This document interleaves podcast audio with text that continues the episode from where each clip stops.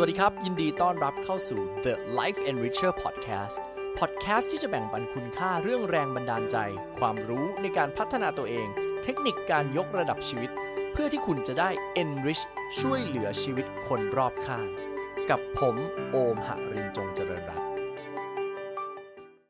งั้นผมขอเกริ่นก่อนเลยนะครับอ่าว่าณวันนี้เนี่ยเราจะได้เรียนรู้อะไรกันบ้างนะครับวันนี้เป็น special session นะครับต้องบอกว่าทั้งหมดนะครับแบ่งออกเป็นสาม session ด้วยกันนะครับสาม session นี้จะประกอบไปด้วยอะไรกันบ้างเรื่องแรกผมจะพาทุกท่าน workshop กันก่อนเลยนะครับทบทวนปีที่ผ่านมาครับว่าคุณแบกอะไรมาจากอดีตบ้าง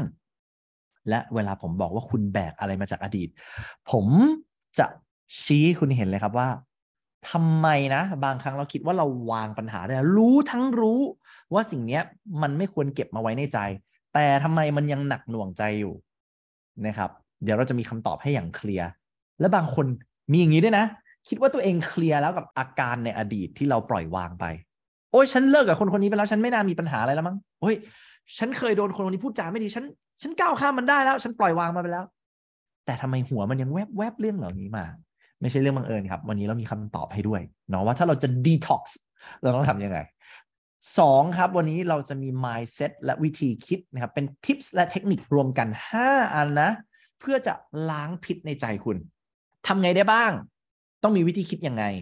เพื่อจะโอบรับและเยียวยาใจตัวเองเป็นวันนี้เราจะมาพูดถึงเทคนิคเป็นเซสชันที่สองนะครับและเซสชันที่สามผมบอกเลยว่าสนุกมากและเตรียมตัวให้ดีนะทุกคนขั้นตอนที่สามเราจะใช้การสะกดจิตบำบัดครับหรือ Emotional Hypnotic Therapy เป็นศาสตร์การสะกดจิตบำบัดนะครับที่อมสอนอยู่แล้วให้กับลูกศิษย์แล้วก็เซอร์ติฟายให้คนเนี่ยกลายมาเป็นนักบำบัดเหมือนกันเราจะทำสิ่งนี้ให้กับคุณนั่นแปลว่าในช่วงนั้นนะครับผมขอให้คุณมั่นใจว่าคุณไม่ได้ฟังไปหรือขับรถไปหรือใช้เครื่องจักรอะไรที่อันตรายอยู่และในขณะเดียวกันคุณเองไม่ควรเคี้ยวข้าวเคี้ยวหมากฝรั่งในกระบวนการเซสชันที่สามด้วยนะครับแล้วอมเน้นย้ำนิดนึงว่าในกระบวนการขั้นตอนที่สามครับใครก็แล้วแต่ที่อยู่ในการดูแลกับคุณหมอนะครับวงเล็บด้านของจิตใจแนะนำให้แค่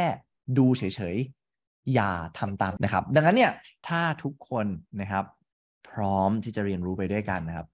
โอมก็จะขออนุญาตเริ่มต้นด้วยเรื่องแรกกันก่อนเลยอ้าวโหพร้อมกันอย่างยอดเยี่ยมเลยนะครับเอาล่ะครับทุกท่านสิ่งแรกที่ผมจะพาทุกท่านทำคือทบทวนตัวเองกันหน่อยดีกว่าครับว่าทำไมเราต้องมา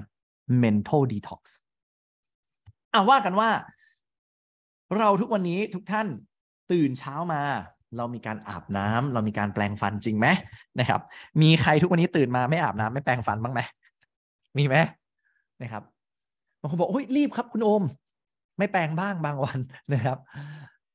แต่ก่อนนอนคุณก็ต้องแปรงคุณก็ต้องอาบน้ำจริงไม่จริงคุณนึกภาพตัวเองนะถ้าเราไม่อาบน้ำไม่แปรงฟันต่อเนื่องกันมาเรื่อยๆครับสักสามวันฟันอาจจะเริ่มผุเนาะนะครับไม่แปรงฟันมาสักสองอาทิตย์ฟันอาจจะเริ่มผุหนักมากเริ่มจะอาจจะมีอาการเหงือกอักเสบตัวอาจจะเริ่มเหม็นใช่ไหมครับกลิ่นตัวอาจจะเริ่มหนักแน่นมากนะครับหนาแน่นเลยนะครับกลิ่นฟุ้งเลยใจก็เช่นกันนะทุกคนคุณคิดว่าใจของคุณเนี่ยควรจะได้รับการดูแลทำความสะอาดบ้างไหมรถเราเนี่ยนะครับเวลาขับเนี่ยเรายังมีการไปตรวจเช็คสภาพรถยังมีการล้างรถล้างเครื่องยนต์ร่างกายเรายังมีอาบฟันเรายังมีแปรงแล้วใจครับคำถามคือเราเราได้กลับมาเยียวยาตัวเองบ้างไหมผมบอกให้เลยนะครับมันสำคัญมากๆครับที่คุณจะต้องเรียนรู้วิธีการกลับมาดูแลทำความสะอาดจิตใจตัวเองเช่นเดียวกันโดยเฉพาะยุคนี้ครับยุคที่ทุกอย่างเปลี่ยนแปลงเร็วยุคที่ความสำเร็จนั้นมันปรับตัวตลอดเวลายุคที่การทำงานนั้นมีความกดดันนะครับผมเชื่อว่าหลายๆคนที่อยู่ในห้องนี้สนใจที่จะดูแลใจและอาบน้ำหัวใจตัวเองเป็นจริงไหมครับวันนี้อมจะพาทุกท่านครับมาเรียนรู้วิธีการทั้งอาบน้ำทั้งเอาสบู่ถูเอาแชมพูล้างนะครับให้ใจเราเนี่ยใสปิ้งเลยดีไหมนะครับและทุกอย่างนะครับที่อมกำลังจะถ่ายทอดวันนี้ไม่ใช่เรื่องไสยศาสตร์โอเคนะครับทุกอย่างเป็น science based หรือเป็นวิทยาศาสตร์ครับที่ทำให้เรานั้นได้เข้าใจตัวตนของตัวเองมากขึ้นด้วยกันและเมื่อคุณเอาเทคนิคเหล่านี้ไปใช้จริงต่อเนื่องในชีวิตผมบอกเลยครับชีวิตคุณจะง่ายขึ้นมากๆครับโอเคไหมน่าจะเป็นเรื่องดีนะครับถ้าว่าเราทุกคนอยากจะให้ชีวิตเราง่ายมากขึ้นเอาล่ะนะครับผม เอ่อคุยกันที่เรื่องแรกกันก่อนเลยนะครับถ้าคุณรู้แล้วแหละนะครับว่าใจเราเองก็ยังต้องอาบน้ำเป็นนะครับผมอยากจะบอกให้ครับว่าถ้าเราไม่ดูแลจิตใจเราอะไรจะเกิดขึ้นบ้างก่อนแน่นอนครับคุณเคยไหมช่วงที่แบบว่าสะสมความเครียดมากๆจากการทำงานจากความสัมพันธ์มันเชื่อมโยงกันไปหมดเลยนะเออทะเลาะกับแฟนเฮ้ยไปกระทบในที่ทำงานเวียงกับเพื่อนร่วมงานมากลับบ้านมาทะเลาะกับเมียเป็นไงครับชีวิตฟังดูคุ้นๆไหมครับแล้วมันเป็นลูปแบบเนี้ยเขาเรียกว่าเหมือนเป็นวงจรอุบาทนะครับขออนุญาตใช้คำนี้เลยนะฮะที่มันทำให้เราอ่ะส่ง impact เน็ตลบๆเนี่ยไปที่คนอื่นต่อบางทีครับเราโมโหเรื่องงานมากลับมาเจอลูกลูกมาเล่นด้วยเวียงใส่ลูกเฉยแล้วเราก็มานั่งรู้สึกผิดกับตัวเองทีหลังหรือบางครั้งครับเราเองแบกเรื่องลบๆมาจากอดีตที่ทำให้เราไม่กล้าหรือเรากลัวครับติดอยู่ในกับดักของความกลัวจนเรากังวลไปหมดจนไม่ได้เริ่มทำอะไรใหม่ๆกลายเป็นเรากักขังตัวเองไว้กับอดีตครับดังนั้นเรื่องเหล่านี้ไม่ใช่เรื่องบังเอิญนะครับที่ทุกคนนั้นมีภาระใจที่แบกแบกไว้แบกแบกไว้และถ้าเราไม่จัดการมันคุณว่ามันกระทบต่อเรื่องของความสัมพันธ์กับคนรอบข้างคุณไหมครับคุณว่ามันกระทบกับหน้าที่การงานของคุณไหมครับแล้วถ้าคุณต้องดูแลลูกค้าคุณเป็นเจ้าของกิจการคุณว่าสิ่งเหล่านั้นกระทบกับการตัดสินใจ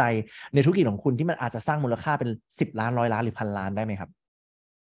คุณเห็นไหมครับว่าใจของเราเนี่ยมันมันคือทรัพยากรมันคืออาวุธสำคัญครับที่ถ้าเราไม่บริหารจัดการมันเราจะโดนอารมณ์บริหารจัดการชีวิตครับ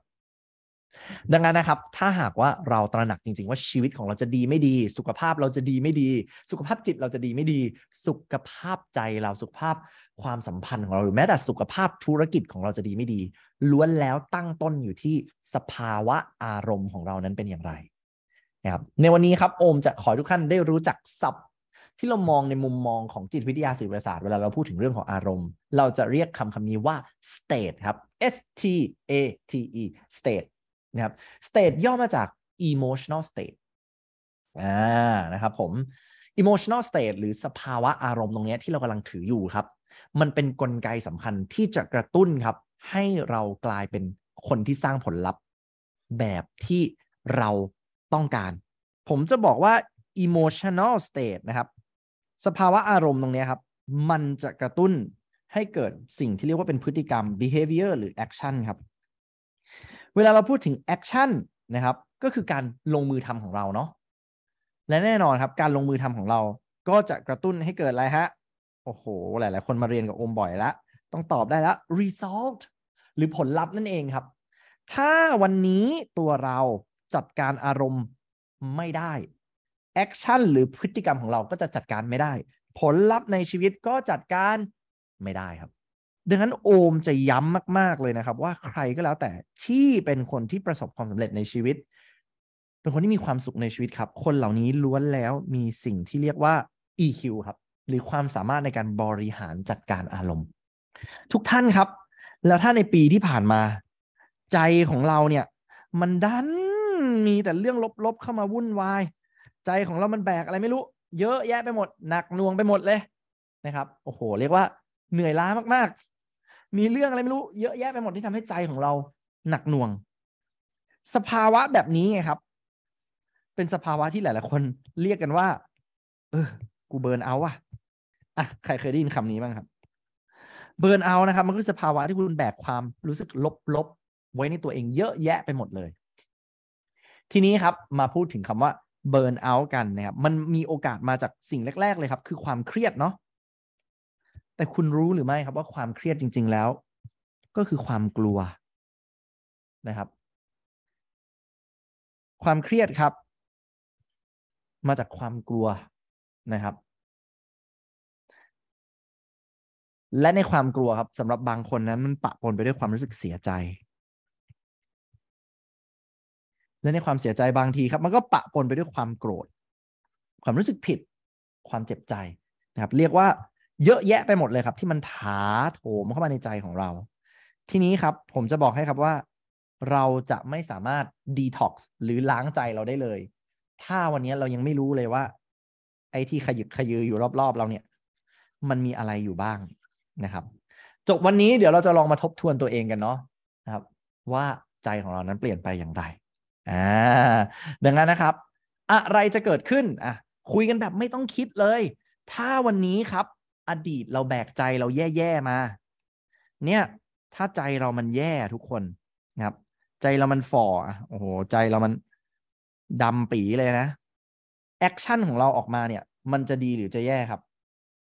แน่นอนครับผลลัพธ์มันก็จะแย่ผมยกตัวอย่างเช่นวันนี้ผมบอกว่าผมขี้เกียจจังเลยผมขี้เกียจมากเลยพฤติกรรมของผมอาจจะไม่ออกกำลังกายผลลัพธ์ก็คือสุขภาพแย่ลงจริงไม่จริงทันไหมครับในขณะเดียวกันถ้าผมบอกว่าเฮ้ยปีที่ผ่านมาผมอกหักผมเจอคนที่กำลังจะขอแต่งงานอันนี้เป็นเรื่องสมมุตินะครับผมกำลังเจอเรื่องของคนที่กำลังจะขอแต่งงานบอกเลิกแล้วมีชู้กระทันหันอารมณ์เป็นไงครับอารมณ์เฟลไหมอารมณ์เฟลพฤติกรรมเฟลตามอารมณ์เฟลพฤติกรรมเฟลตามผลลัพธ์จากการที่เรามีแอคชั่นที่แย่ก็ทำให้ชีวิตเราแย่ทันไหมครับทำธุรกิจก็เช่นเดียวกันครับ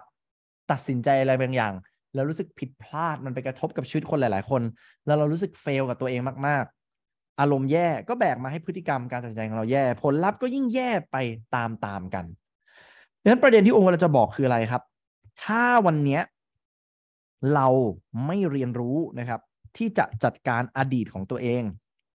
อดีตของเราครับอาจจะเป็นตัวที่ทำนายอนาคตเราได้ครับอันนี้น่ากลัวมากครับและที่อมบอกว่าน่ากลัวเพราะอะไรครับบางคนครับยังมีเรื่องในอดีตที่ติดค้างมาอยู่กับตัวเองในอดีตบางคนยังมีเรื่องที่เจ็บใจกับตัวเองในอดีตบางคนหัวคิดว่าไม่โกรธไม่แค้นแล้วหัวบอกว่าไม่เจ็บปวดแล้วแต่ใจมันยังจี๊ดขึ้นมาเรื่อยๆเป็นครั้งคราวคุณก็รู้ครับว่าผมกำลังพูดถึงเรื่องอะไรในชีวิตคุณทุกๆคนครับจะมีบางเหตุการณ์แหละที่บางครั้งเราไม่ได้บอกคนใกล้ตัวเลยด้วยซ้ำไม่ได้บอกให้โลกใบนี้รู้แต่เราโกหกตัวเองไม่ได้ครับเพราะใจเรากำลังบอกเราอยู่ตลอดเวลาว่าเรากำลังตกผลึกกับอะไรที่เราแอบแบกมาอยู่ในอดีตดังนั้นครับเรื่องแรกก่อนเลยครับถ้าถามว่าเรามาทบทวนชีวิตของเราร่วมกันนะผมชวนทุกคนนะเตรียมกระดาษเตรียมปากกาครับและอาจจะมาพูดคุยแล้วทบทวนตัวเองกันสักนิดครับว่าเอ้ยไอสิ่งที่กำลังเกิดขึ้นกับตัวเรานะตอนนี้เนี่ยจริงๆคุณแอบแบกอะไรมาบ้างจากอดีตพร้อมไหมครับในกระบวนการตรงนี้นะครับต้องสัญญาว่าคุณจะซื่อสัตย์กับตัวเองมากๆเพราะถ้าเราสัญญากันแล้วนะทุกท่านผมจะบอกให้ครับว่าเรามาเข้าใจเรื่องนี้กันครับแล้วคุณจะรู้เลยว่าอ๋อทำไมนะหัวคิดว่าฉันปล่อยวางได้แล้วแต่ลึกๆในใจมันยังไม่ปล่อยวางทฤษฎีนี้ครับก็คือทฤษฎีภูเขาน้ำแข็งนะครับของซิกมันฟรอยด์เนาะจริงๆเรื่องนี้ครับเป็นเรื่องที่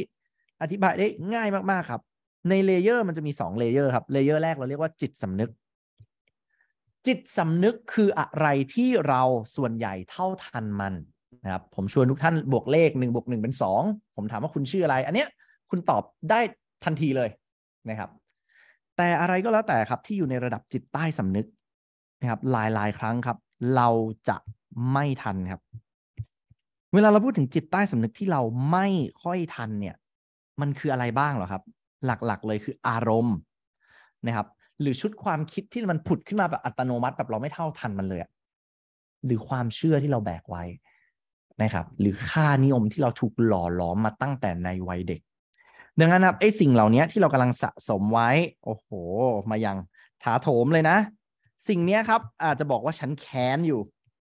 ทั้งที่หัวบอกว่าฉันวางเมื่อใจบอกแค้นแต่หัวฉันวางสภาวะนี้ครับเราเรียกว่าสภาวะย้อนแย้งสภาวะย้อนแย้งครับคือสภาวะในภาษาอังกฤษเราเรียกว่า incongruence นะครับหรือใจกับหัวมันไม่ได้วิ่งไปด้วยกันเลยอะแล้วพอใจกับหัววิ่งไปด้วยกันไม่ได้คุณจะรู้ตัวทันทีว่าชีวิตมันไม่ค่อยมีพลังปากคุณอาจจะบอกว่าฉันให้อภัยเธอนะใจอาจจะแค้นมากๆปากอาจจะบอกว่าไม่เป็นไรนะแต่ใจรู้สึกว่าฉันเสียใจจริงๆเมื่อหัวกับใจไม่ตรงกันนี่แหละครับคือปัญหาที่ทำให้คนแบบพวกเราทุกข์กันครับแล้วมันจะไม่มีทางตรงเลยครับถ้าหากว่าเราไม่กลับมาทำความรู้จักกันเอาล่ะทุกท่านครับในวันนี้ผมอยากจะเริ่มต้นด้วยการให้คุณทุกคนนั้นได้กลับมาทบทวนชีวิตตัวเองครับเริ่มจากปีที่ผ่านมานะครับปีที่ผ่านมาสองพันยี่สิบสองครับอะไรคือเหตุการณ์ที่คุณรู้สึกมันทำให้เราหนักใจที่สุด เหตุการณ์ไหนครับที่มันก่อเกิดสภาวะนี้ในใจเราสภาวะที่มันถาโถมทับมาลองค่อยๆคิดดูมันอาจจะเกิดจากการงานมันอาจจะเกิดจากความสัมพันธ์มันอาจจะเกิดจากการที่เราหมดความเชื่อในตัวเองมันอาจจะเกิดจากการที่เราผิดใจคนรักหรือมันอาจจะเกิดขึ้นจากวิกฤตเศรษฐกิจที่ทำให้เราตัดสินใจผิดพลาดธุรกิจเราเจ๊งนะครับเดี๋ยวอาจจะโดนโกงอาจจะโดนคนหักหลังโอเคบางคนอาจจะบอกว่าเป็นเรื่องของงานและลูกน้องเนาะโอ้บางคนบอกว่าแม่ทิ้งพวกเราไปกับพ่อนะครับบางท่านบอกว่าเป็นเรื่องความสัมพันธ์บางคนบอกว่าหมดไฟเนาะบางคนบอกว่าเป็นเรื่องของสุขภาพ